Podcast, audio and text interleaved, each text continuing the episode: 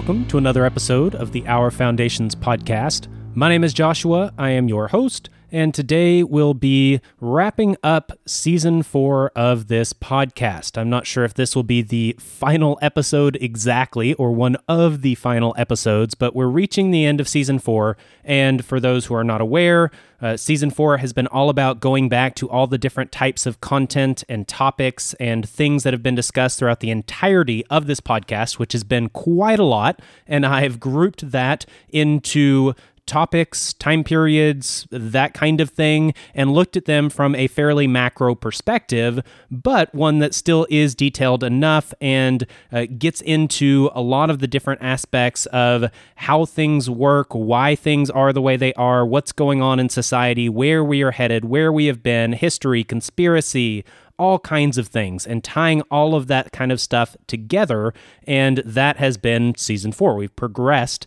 on to this point. And uh, the previous episode that I did last week talked about various ways of, I guess, various strategies and methods for uh, how to operate in this world that we live in. Basically, the the systems that we live under are largely immoral and corrupt. There are a lot of problems in the world. We don't necessarily uh, like the way that the world runs and that our culture is headed, and all of these kinds of things. And so, what is your response? And so, I covered various ways of responding to that from a parallel society perspective. So, things like agorism and the parallel polis the early church, uh, various examples and strategies and things like that, ideologies that relate to um, how you act and how uh, you could apply these methods and strategies to actually succeed in living in a better way and participating in the system less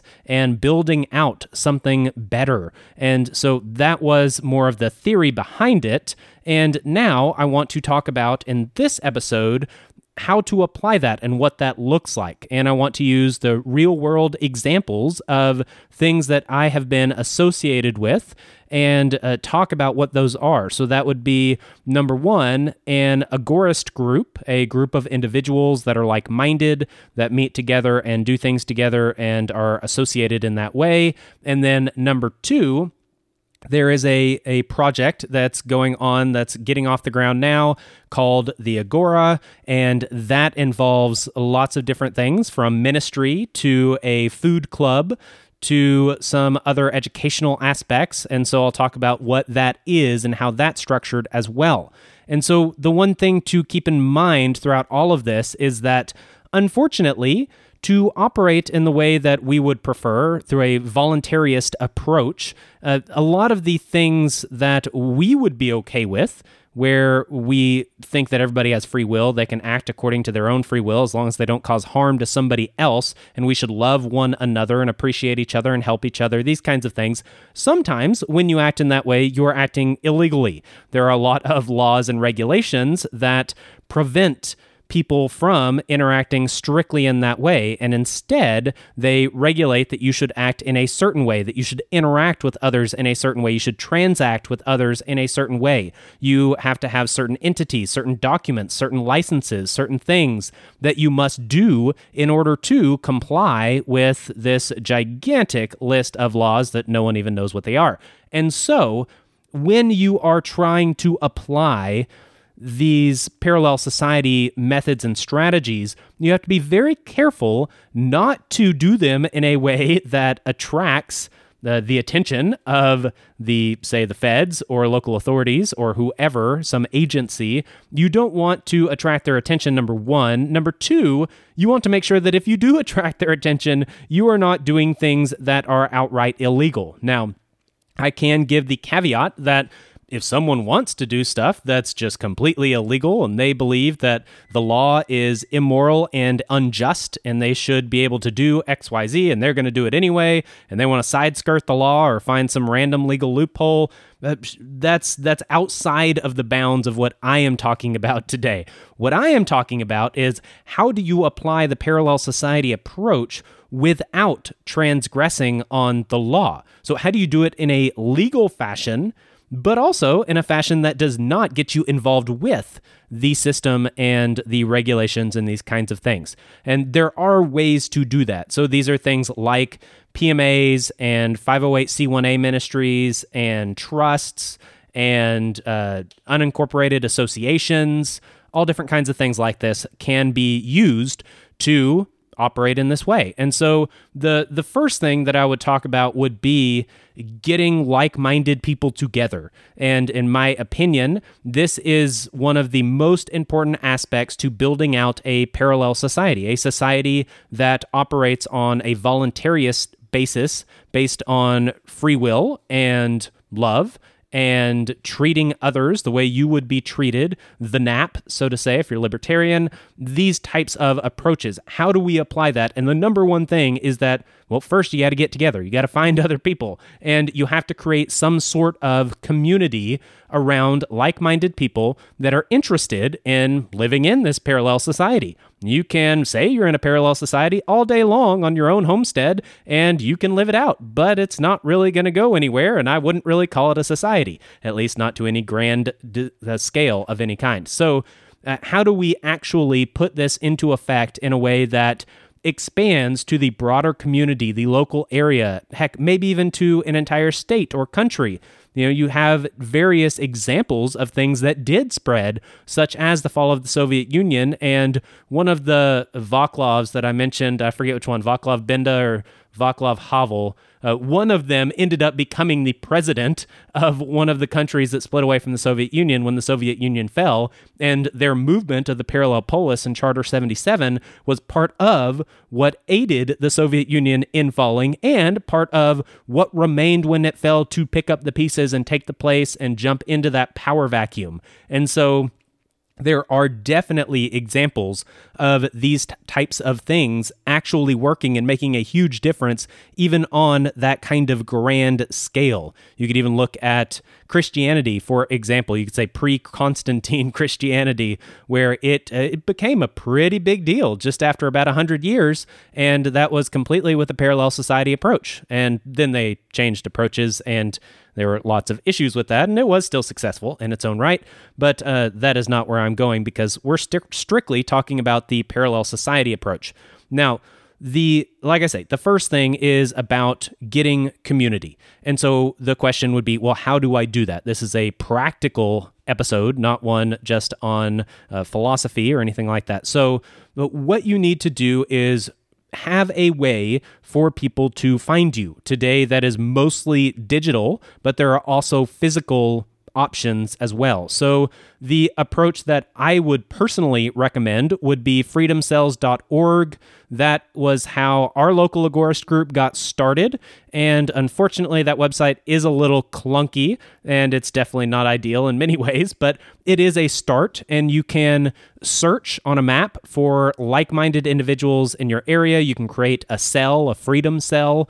And um, that's something you can do strictly online at first. And then if you get people that join, you get connected. Maybe you go meet up one time and expand from there. So that is one option. Another decent option would be meetup.com. Meetup is a platform for people meeting up. There are lots of different clubs and groups and things like that that are on Meetup. We have a local one that's a blockchain group. We have a local homestead and gardening group. We have uh, the Agorist group. We've got lots of different groups um, on Meetup that you could find there. And that's somewhere where someone's going to Meetup and they're looking for a local group in their area and they see, hey, these these folks over here look like they're, you know, my kind of people. I want to see what's going on there. They read the description. Oh, yes, this sounds good. I'll go. I'm going to check it out and they can get plugged in. So that is one option. You also have Facebook groups. I know plenty of people in the, uh, I don't know what you call it, the libertarian, voluntarist, agorist, whatever communities that are on Facebook and do that successfully and have their own groups. Uh, even some of the big names do that on that platform. I personally am not a big fan, and I doubt any of you listeners are either of Facebook, but it is a tool that can be used and it can be used in a very similar way. So, if someone's searching for, say, libertarian groups near Louisville, Kentucky, then uh, you might have a libertarian group that's a Facebook group that pops up in their area if, if they live in Louisville, Kentucky. And you could do that with uh, various different things. So, another strategy um, aside from these platforms that I've mentioned, freedomcells.org, Meetup, and Facebook would be, I guess, the the big ones that I would call out. But another strategy would be to uh, somehow feed people in. So what you can do is say that you are interested in all the things I've talked about on this podcast. So, you're interested in cryptocurrency and alternative payments. You're interested in homesteading and growing your own food and natural, real food. You're interested in maybe theology and Christianity, and that's something you're into, uh, whatever it is. You have all these different things that you're interested in, and all of those combine to form the worldview that you have and the mission that you want to fulfill in this world with your life. And so, what you could do is, if you have the time and you're interested in going to this extent, you could have various groups around these various subjects and you could post them on these various platforms. So, you might have a Bible study that meets up once a month. You might have a homesteading group that meets up once a month, maybe a separate gardening group that meets up, maybe a separate libertarian group or political um, what not theology um, political philosophy group that meets up. And it, you could have all of these various groups. And then out of those groups as you start to get to know people people start coming they start to get a little established then maybe you find people that are much more like-minded and you start to bring them in to a more like-minded community.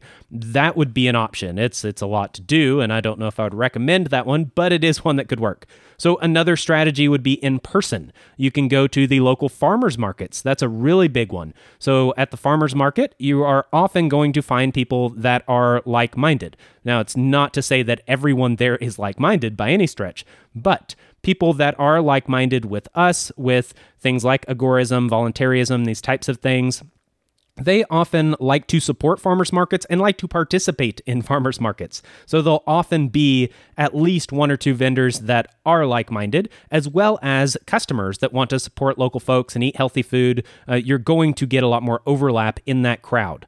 So the farmers market is a good place to go. Another really good one is to search for groups or classes or meetups or things like this in your area that are slightly related, at least, if not directly related. So you've got Libertarian Party groups that meet up. Now, personally, I'm not an advocate of the party politics, even Libertarian Party, but you are going to find plenty of like minded people there. You've got uh, self defense classes or shooting classes or range days, things like that. The defense community is very, very tied in with these types of things as well. It's self sufficiency, it's taking care and defending yourself.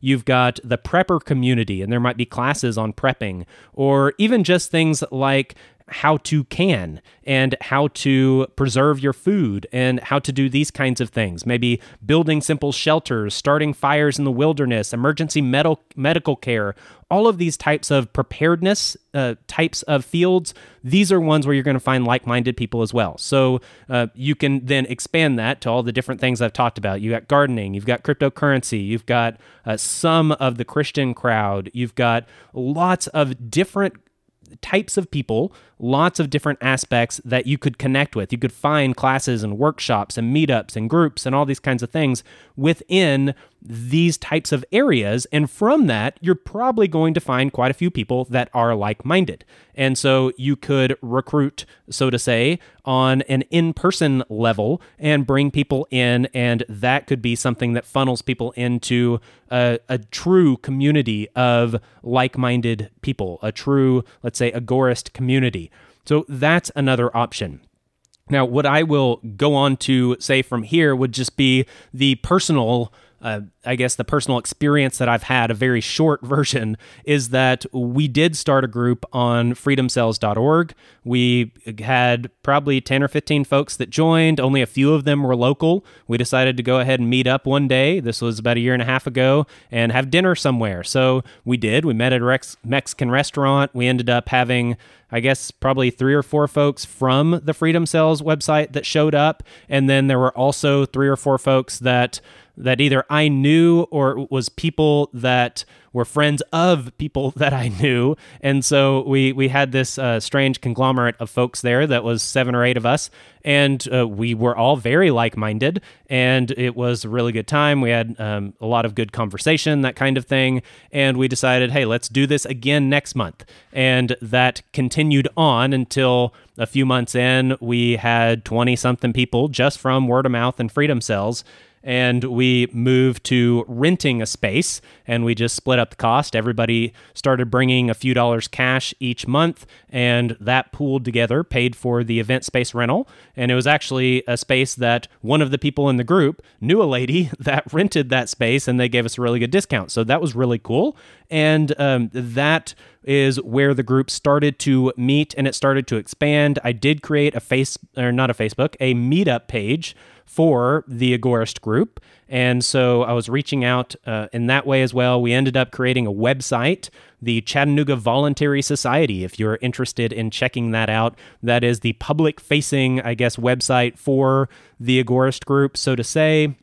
And that can also funnel people in. If someone's searching for homesteading or cryptocurrency or homeschooling or any of these things uh, paired with the area that we're in, the greater Chattanooga area, Chattanooga, Tennessee, then uh, you could probably find the Chattanooga Voluntary Society pop up somewhere pretty early on in the search results. So that can be something that draws people in. And then also, if we have an event or something like minded that's going on, someone in the group is having an event, maybe. We had someone do a self defense class a little while ago, and we posted that on the website. Then we have somewhere where we can direct people to, where you could say, oh, we're on Meetup. Oh, we're on Freedom Cells. Oh, we're on Facebook. Oh, we're on this, that, and the other. Or you could just say, hey, go to our website, and it's all there. And that seems to be a much more direct way of approaching it, which, in my opinion, is a much better way of approaching it. So for us, once we got the group established and we were meeting every month and that kind of thing, we wanted to get a little more involved. We wanted to grow this out a little more and become more involved with each other and set up something that was a little more established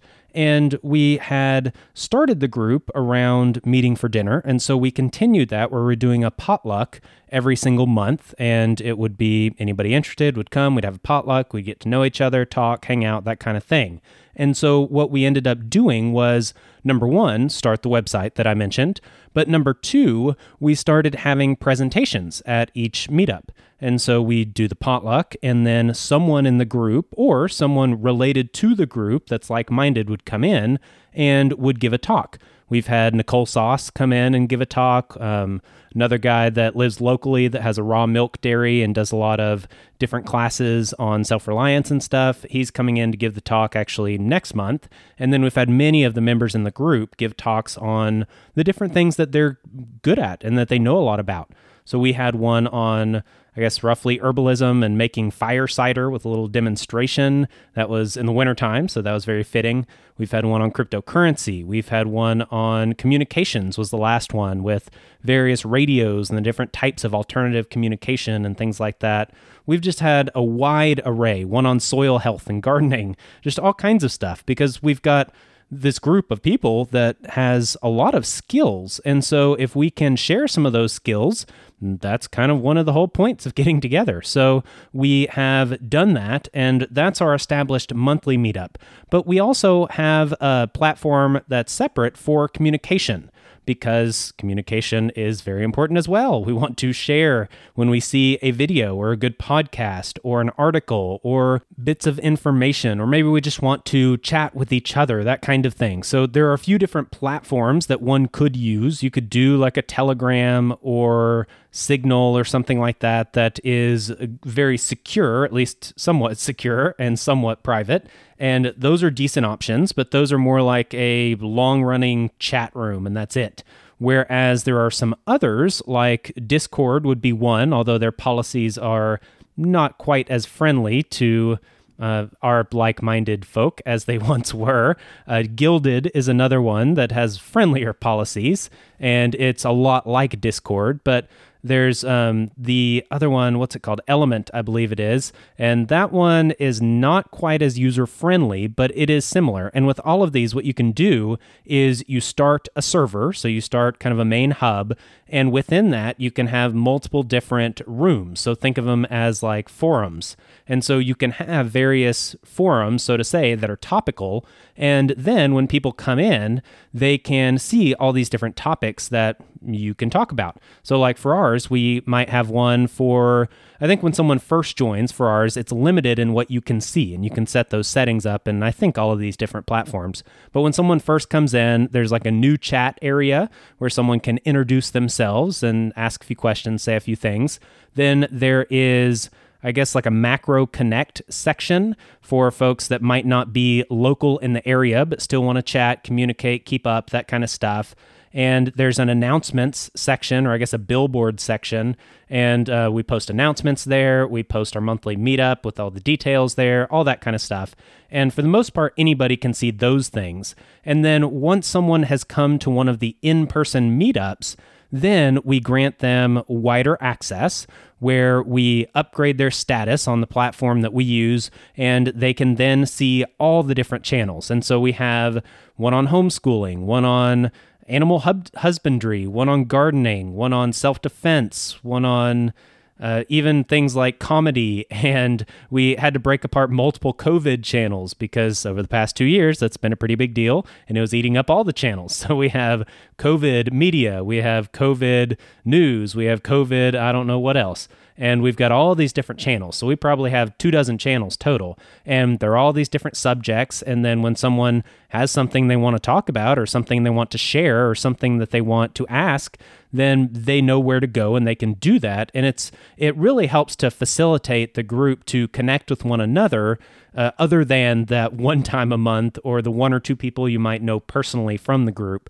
And so that's really helpful. There have been many times when someone needed help or when someone was offering something or someone had something to sell or trade or whatever. They can post it on there, everyone sees it, and then they can usually take care of whatever it is they need to take care of. We also do, uh, I guess, so for other things with the group, we we've got the website, we've got the monthly meetups, we've got the platform where we can communicate. But we also have tried to do from the get go group projects. We haven't been extremely, I guess, consistent with that. The the first probably six months or so after we moved to the event space that we rent, and we were an established group, I should say, probably twenty something people or more.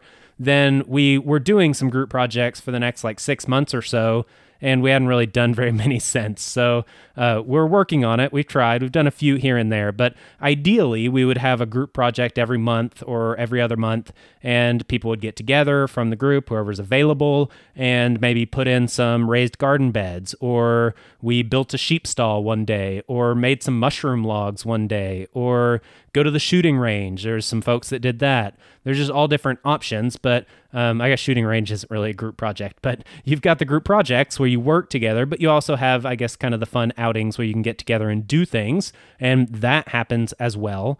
And then we also have this aspect of taking care of one another. And so if someone uh, is in need, if someone's sick, then we've got doctors in the group. We've got people that can cook meals and bring them to them. We have people that can go pick stuff up for them if they need it. We have all kinds of people that can do all kinds of things. We've even walked people's dogs and done random things like that.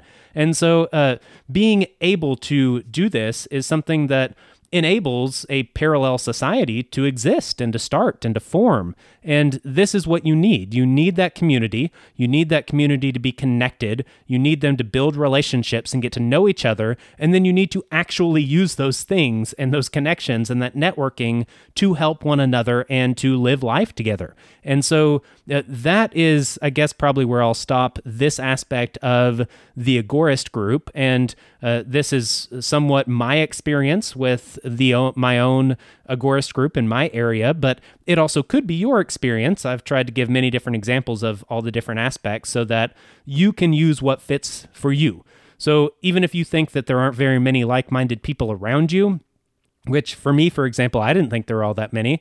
There ended up being a whole lot more than I thought. And you've got people from the left who have come in and kind of woken up. You've got people from the conservative right that have woken up to the immoralities and corruption of statism and want to jump out of that. You've got libertarians, you've got anarchists, you've got agorists, you've got all kinds of folks out there. And I know, well, I can almost guarantee you that there are some near you. So if you put yourself out there, if you put, say, the group name out there, doesn't have to be yourself personally, then you can try to attract those people or go out and get them in person. Or I tried to give lots of examples of how you could do this, but pursue it somehow so that you can start to engage with other like minded people, get people connected, and really get the foundation for the parallel society set up. We've also made connections with groups and individuals in Atlanta and Nashville and South Carolina, all over the place around us locally, Kentucky, lots of different places. And in doing so, we might be able to facilitate things that would not be possible just within our very small local group. Uh, very small as in like uh, regionally, all within about two hours of each other from one end to the other. But once we expand out and make these connections with other like minded people in the surrounding regions, then that does open up even more possibilities. So that's very helpful as well. Now, that is, I guess, kind of more of the community aspect of things. Now, I want to shift into the other side of things. So, when you have a society, it's not just about the community, it's not just about the people, it's not just about getting to know each other and doing things together. You also need an economy. You need commerce, you need trade, you need these kinds of things. And so there's also this more business aspect there, uh, for me personally, is also a religious aspect. For me, I am a Christian and I have certain values because of that. I follow the biblical principles of loving one another, of living in line with the natural order of things, of staying out of institutions, away from individuals that are evil and immoral and on the dark side of things. And so, because of all of this, I have a religious push to get out of the system and operate in a parallel society. I, I have a religious motivation for that because I believe that that is the way to live out the Christian faith. I see that in the scripture. I've done episodes on specific scriptures that talk about that, as well as the example of the early church, the original church.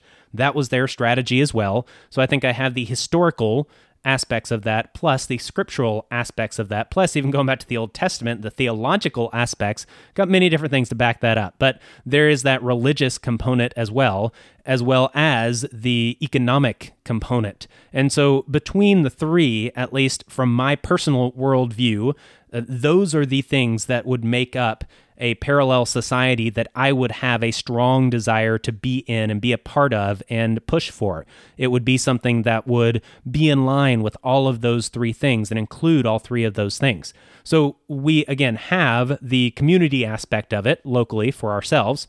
We are building the economy aspect of this and doing so through a religious aspect. And so that's kind of cool. And uh, I guess I can give a rough overview. So we're not we have not done this yet. We are still in the stages of setting this up. So, because of that, I can't really give you exact details because I'm not quite sure what they all are, but we have a very good rough idea of what's going on here. So, what we are doing is using a few different techniques such as PMAs, uh, 508c1as, trusts, and there might be one or two others. I can't think of what they would be though. So uh, let's just start off with how this is. So, what we are focusing on is uh, building out the parallel society. So, what I am doing is setting up a, a ministry that is all about setting up the parallel society. And i have the the framework for that my beliefs for that where they come from the scripture all those things written up. I've got articles of association i've got bylaws and uh, these are all being done under code what is it? Section 508c1a so that is in the IRS tax code when you look at the typical nonprofit corporation, and most churches now are filing under the nonprofit corporation status, which there are plenty of arguments for why that should not be the way it is, but that is. However, there is a section, and this is section 508, specifically 508 um, if you go through the code, let me go through the code just roughly off the top of my head at least. Um, so 508A says that you basically have to file to exist. You have to tell the state, they have to give you approval so that you can be a nonprofit. And then B says that if you do not file or report, then they will presume that you are a private foundation, and that is under different code with different regulations. Now, that's that's 501 Oh eight or sorry, that's 508A and then 508B. 508C is labeled exceptions. And under exceptions, the first one says mandatory exceptions. And under this is 508C1, mandatory exceptions. Then you have A and B. And under mandatory exceptions, it says that subsections A and B shall not apply to. And if you remember, A and B was the filing and reporting and asking permission. And if not, you're considered a private foundation. Those things don't apply to A, churches, their integrated auxiliaries, or conventions or associations of churches, or B, any organization which is not a private foundation and the gross receipts of which in each taxable year are normally not more than $5,000. And so those are the two options. Uh, so if you hear the term 508 C1A, that's saying that it's under these mandatory exceptions that the reporting requirements do not apply to churches, their integrated auxiliaries, auxiliaries, and conventions or associations of churches. So, getting back to my example here, what I am doing is setting up a ministry that is under that exception, and it is uh, by IRS definition, they would call that a church. There is no IRS definition for a faith based organization or a ministry or any other term like that, but there is for a church. And they have 14 points, and you need to meet at least a certain number of those points. And they have all the different things that they believe a church should be. And uh, this ministry will hit the majority of all those points. It will be a ministry, it will be a real thing. We'll have teaching, we'll have meetings and congregations, we'll have outreach programs and ministries, we'll have all kinds of things like that. So it will function as a as a church, but I guess more of as a ministry than what you would think of as a standard church. But that is what we are setting up, and it is under 508C1A. Now, with this, you, if you remember in that code, 508C1A says churches or their integrated auxiliaries. And so that would mean that if the church has a project or a ministry that is an auxiliary of the church, so let's say a food kitchen or a men's ministry or a missionary outreach or any of these things, if it was a separate thing but it spawned from the church and is integrated with the church, then that could also fit under the 508c1a exceptions from filing and not having to report anything. So, with the ministry that we are setting up, it will have uh, either one or two auxiliaries from the get go. We are still debating on how exactly we're going to do this. But uh, at a minimum, there will be a food ministry, and that will be called a food club. And so, what this is, is the first step in enabling people, members, as well as the general community, to live out the biblical principles of living in line with the natural order. So when you get to that as applies to food, that means that we should be consuming real, natural food. We shouldn't be genetically altering it. We should be treating the animals humanely. We should be good stewards of the earth and taking good care of the planet, not stripping the soil and polluting and poisoning things. We should not be ingesting poisons and toxins that are sprayed on food. That is not what we should be doing. We should be eating things and supporting things and growing things and raising animals in ways that are in line with the natural order that are in line with biblical principles. We have that mandate. That's one of the original mandates was to be good stewards of this earth. That was one of the main points of humanity period is that God created all of everything. He created the world and everything in it and placed man there to be in the image of God and to steward all of his creation. So that's our role. We are to take care of his creation as he would in his stead as his representatives, and that extends out to everything. And so, uh, what we are trying to do with this ministry is ideally have various ministries and projects that focus on a specific area. So, again, this one is food. We might have one related to uh, the education of the young. That might be homeschooling. We might have one dedicated to general education. That might be classes and workshops and tours and things like that, festivals, whatever we do.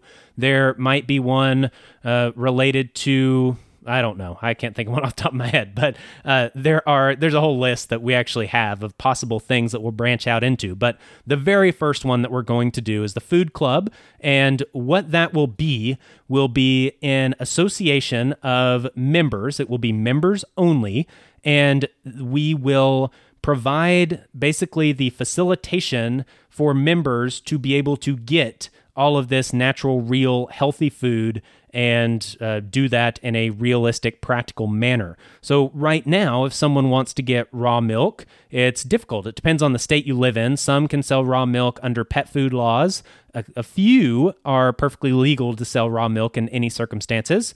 And most of them, you have to use a herd share program where you sign up, you own a percentage of the herd, and as you do, you are entitled to a percentage of the proceeds of that herd of cows, which would be the milk.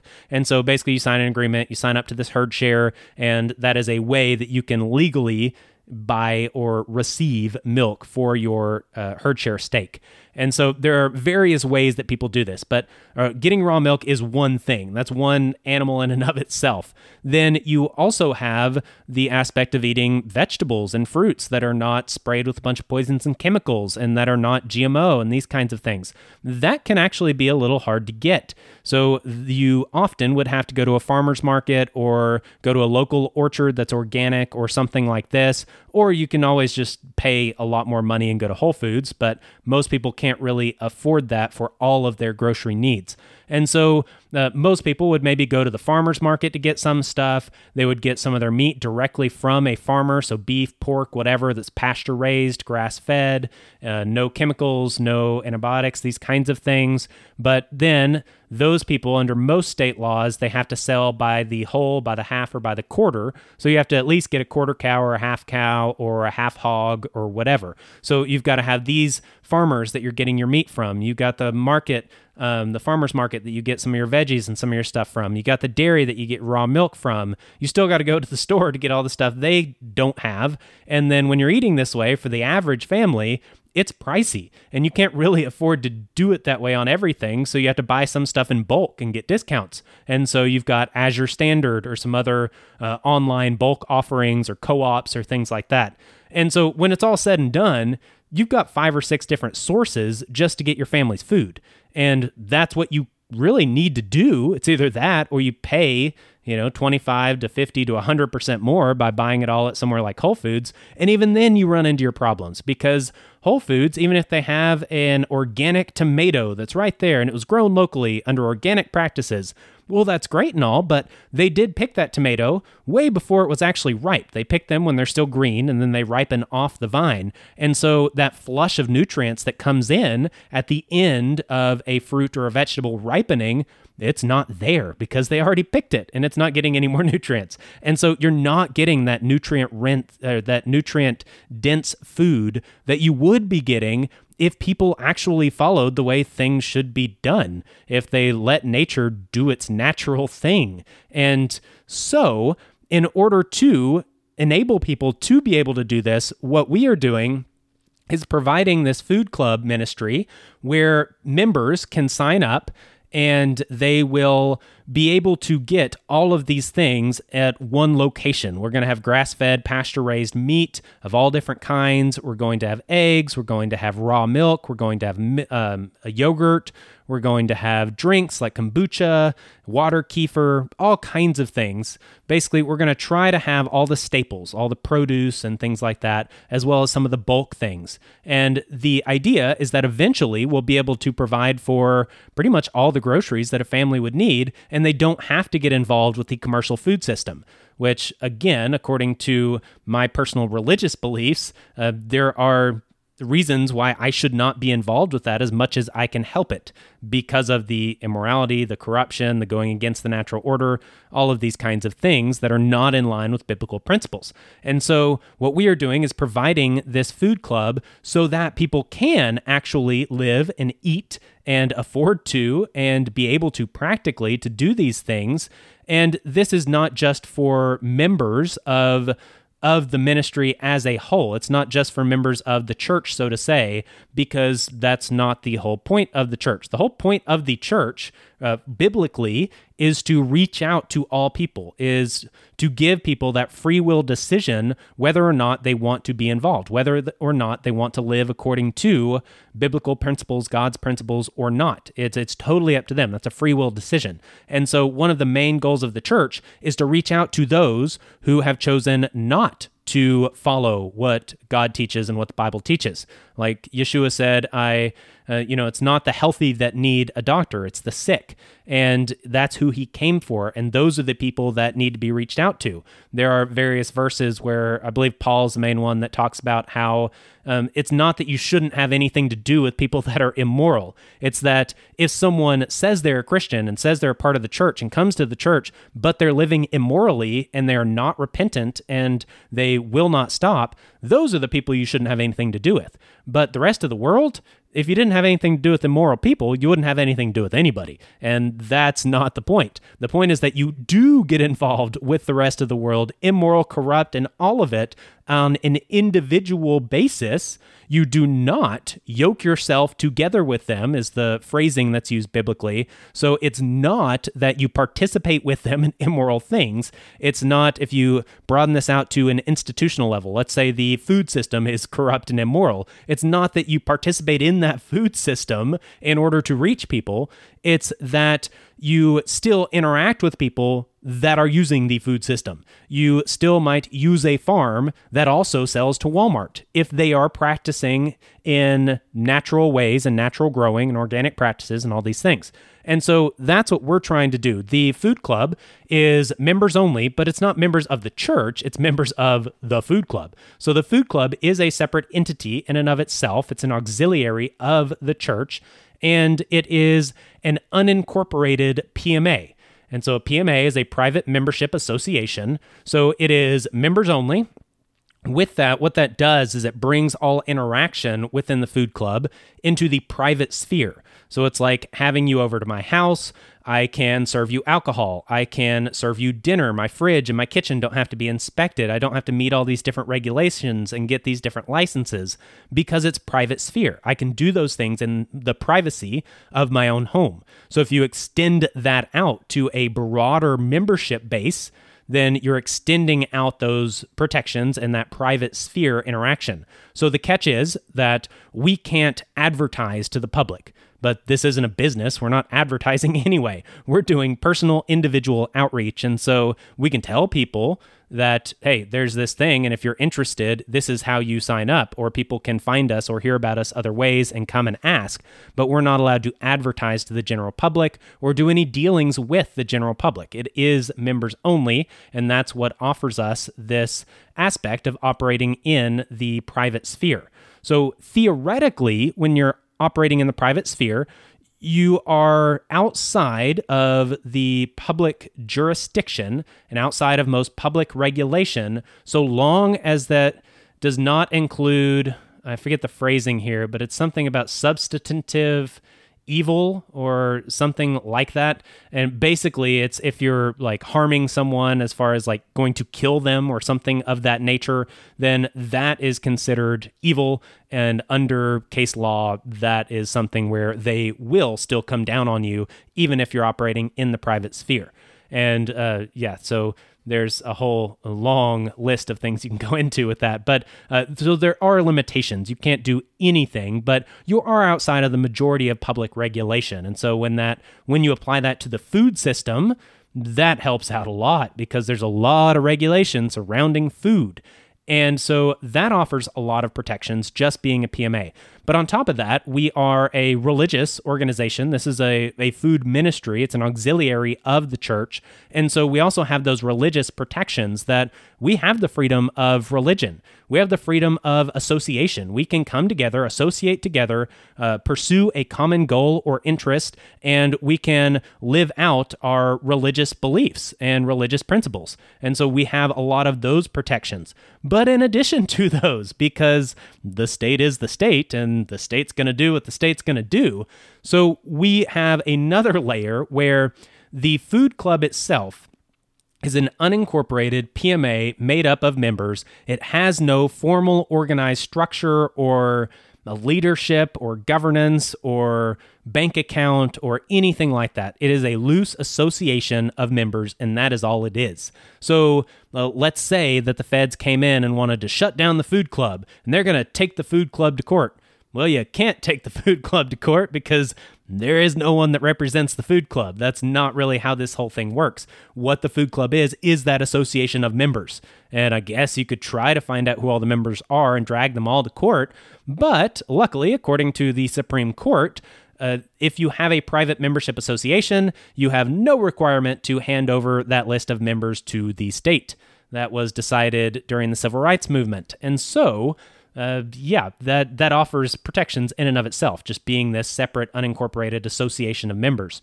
Now, in addition to that, and because it is that, the food club will use another either another auxiliary of the church or the church itself. We're still not sure exactly which one that'll be, but um, let's say it's another auxiliary of the church whose whole purpose and this whole ministry's purpose, this auxiliary's purpose, is to facilitate the building out of the parallel society. And the verbiage will be a little different, but since you know what I'm talking about, I'll keep it short and simple. So, that is the purpose of this auxiliary, or that is the purpose of uh, this specific aspect of the church. Again, we're not sure if it's a separate auxiliary or the church itself. Still working out that out.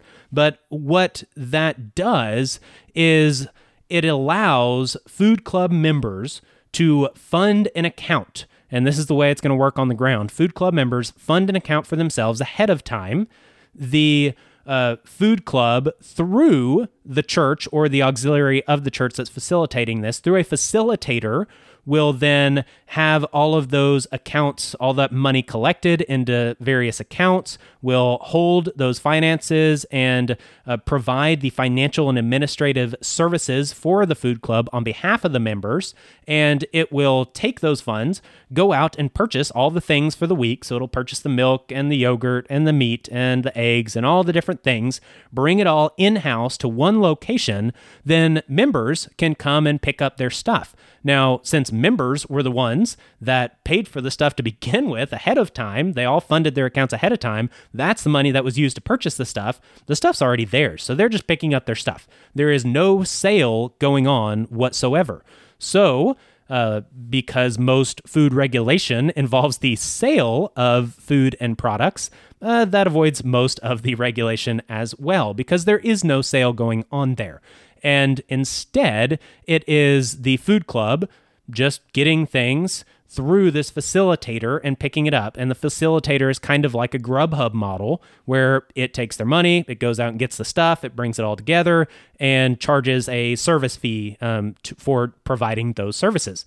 That's pretty much how it works. Or uh, from a ministry point of view, it covers its expenses. It's not necessarily a for profit business or anything like Grubhub, but it does still have expenses. There's gas, there's uh, time, there's all these different things. And so it will cover its expenses and then it will give the food to the food club members because it belongs to them. And so, again, when you avoid the sale, you avoid most of the regulation. Also, again, if, say, the feds wanted to really crack down, and they have done so in many different uh, situations related to PMAs and food clubs and all these kinds of things. So, if they came down and said, oh, you know, facilitator, you are selling this food to these members and we're shutting you down. It's like, well, we're not actually selling any of the food.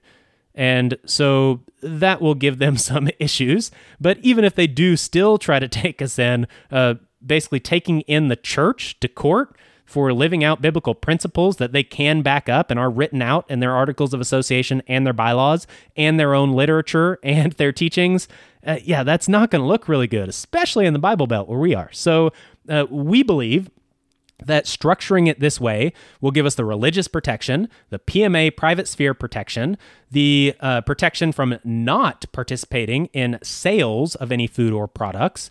And on top of that, we are trying to figure out currently, we had a long talk with someone today about this actually, but we're trying to figure out uh, incorporating a trust into this framework. So if there was a trust, then the trust can actually hold assets. And there are various protections that pertain to different types of trusts. There's a million different kinds of tr- trusts. There's public, there's private, there's charitable, there's uh, common law trusts, there's revocable and irrevocable, all these different kinds of things. So, uh, personally, we are trying to figure out all of those things and what fits and what works. But if we can have a trust, that is somewhere in this structure, then we can get some more protections as well as it might just be a good structure overall for us. It might be for me and my family or it might be for the ministry. I'm not really sure how that'll work, but we are looking into that. A lot of people that do things like PMAs also do set up trusts and then attach their PMAs to the trust. Sometimes the PMA runs the trust, sometimes the trust is the facilitator of the PMA. There's lots of different ways that people do this. So we're trying to figure that out. So if we could have the religious protections, the private sphere protections for the PMA, the protections from not having sales, and the protections that come under being under a trust structure, that will be a very, very strong structure. And having that structure will then allow us to also expand. So again, this is one aspect. Say the the food club is one alternative to the system. It's the alternative to the food system, and it's one that is very good. There's so many different reasons for it. When you have a localized supply chain, let's say there's supply chain issues, or you know farms are getting burned down, or regulation is hurting everybody and they can't produce what they need to produce, or whatever. Things are exported from China. Who knows? All these different things. You have problems that come up, and especially in a depression, this is going to get extreme. And so, what if we have a dairy we work with that's 30 minutes up the road? And what if we have multiple people that are growing vegetables for us in market gardens? And we have all of these things. Well, the cows are still in the field, uh, they're still producing milk. We still have the beef cattle out there that can get processed. The pigs are still growing, they're eating grass. So it doesn't matter what the shortages are, we still have the things. The plants are still growing. And we have a lot more protection. We are not nearly as reliant on the system. And the input costs are much lower when people raise things naturally. So we're not using fertilizer. We're not bringing in wheat and corn and soy. We are not destroying our soil and having to do all the amendments uh, pertaining to that all of these things. And we are also not operating under most of the public regulation. And so, if there are regulatory issues that come up, oftentimes we will be uh, maybe immune to that. It depends on the regulation, or we might just still be able to operate in some way and have some workarounds and uh, not have that affect us the same way it would a traditional farm or a traditional store. And so that is one aspect of the parallel society is that we're building out an alternative to the food system. Now, as we expand, ideally, let's say this works and we continue, then we might have an outreach for uh, the education of the young and say homeschooling co-op that gets started and that might morph into something and have an alternative for the education system that would be wonderful so if you have food you have education uh, there are a few other things like the medical field that are really big deal. So if you could have those three, you would have probably the three most important aspects of a society when it comes to uh, I guess, everything involving a society. So we've got the religious aspect, the community aspect, the food aspect. Hopefully, we will get that uh, education aspect under a homeschool co op or something similar to that, maybe a PEA or something along those lines. And then we ideally would love to have some sort of medical offering as well. There are lots of practitioners that are operating under PMAs. There are plenty that offer um, direct services. So you have direct primary care where people pay a subscription. I actually do this, my family at least does this, where we pay a monthly fee and in exchange we have unlimited doctor's visits. We can call anytime. They have after hours things where they'll come out and see us or the kids. They'll prescribe stuff to us anytime.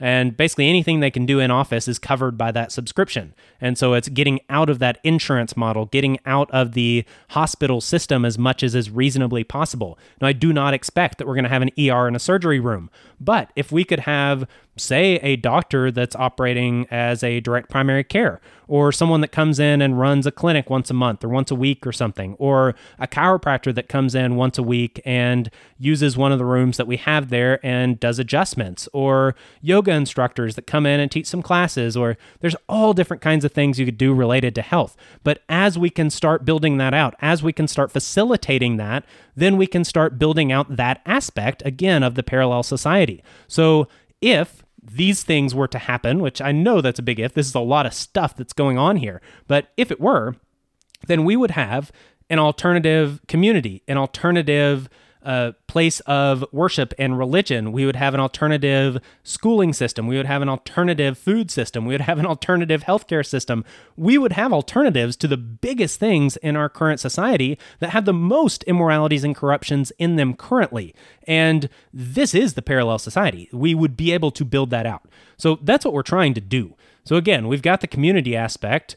Uh, we're trying to build out that other half of it, the economy and the uh, the transactions that have to occur. People need goods and services. Like, how do we facilitate this in a way that works for everyone and for me personally is in line with my religious beliefs? And so uh, I think I have given you the rough structure of how we're doing that. And I guess with that, I'm just going to end the episode. So if you got any questions, please feel free to reach out. I know this is a lot of information. If you are coming to this fresh and you had never heard a lot of these terms before, this might sound a little crazy to you, and I understand that there's a lot there.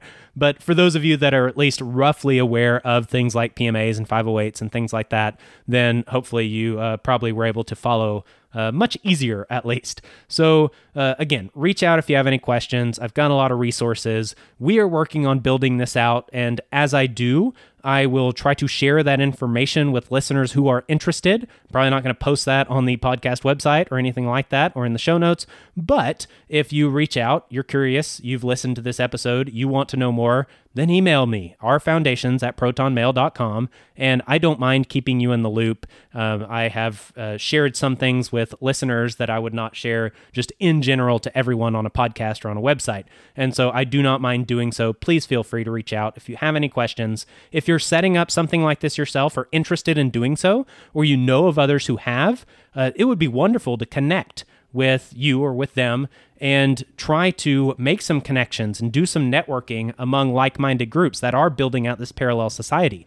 So I mentioned um, working with other people. So we have uh, someone that's doing a consultation for us, helping us uh, with at least the food club aspect, who has a food club. They're about four and a half hours away from us, but they have a food club. It's been operating for over a decade. They've been to court over it. Uh, years ago, they were taken into court by the feds and uh, beat the feds because they the judge said they had a meaningful membership and there was prepayment involved, so they weren't actually selling anything. Those were the two things that the judge said kept them from basically being convicted of whatever it is they were brought in for. So um, they have uh, beat the feds in court. That's a big plus on their record, and they've been in existence for it's like 14 years or something. So we're actually going up there in the next few days. We're going to see how that club runs. We're making some connections there. Hopefully, we can team up on some big bulk orders, and maybe if a truck is coming our way, it can pass by, drop off some stuff to us, go pick up some other stuff, drop that off to us, pick up stuff from us, take that up to the other food club, and maybe we can do things like that and share in the freight cost, do bigger bulk orders, those kinds of things. And so, if we can get connected with other groups, with other food clubs, is I guess how we're starting off with this, but even more and more, uh, that will be a, a huge help where it's not just this smaller, more regional, local parallel society, although that is the most important in my opinion. But being able to connect these various parallel societies would also have major benefits. So, with that, I'm going to end here. Thank you very much for listening. Thank you very much, especially to the supporters who are donating money on Patreon or Subscribestar. Really appreciate that. And please feel free to reach out if you need or want anything whatsoever. And with that, I'm out. Peace. This has been our Foundations podcast. Goodbye. Thank you for listening. Goodbye. bye bye.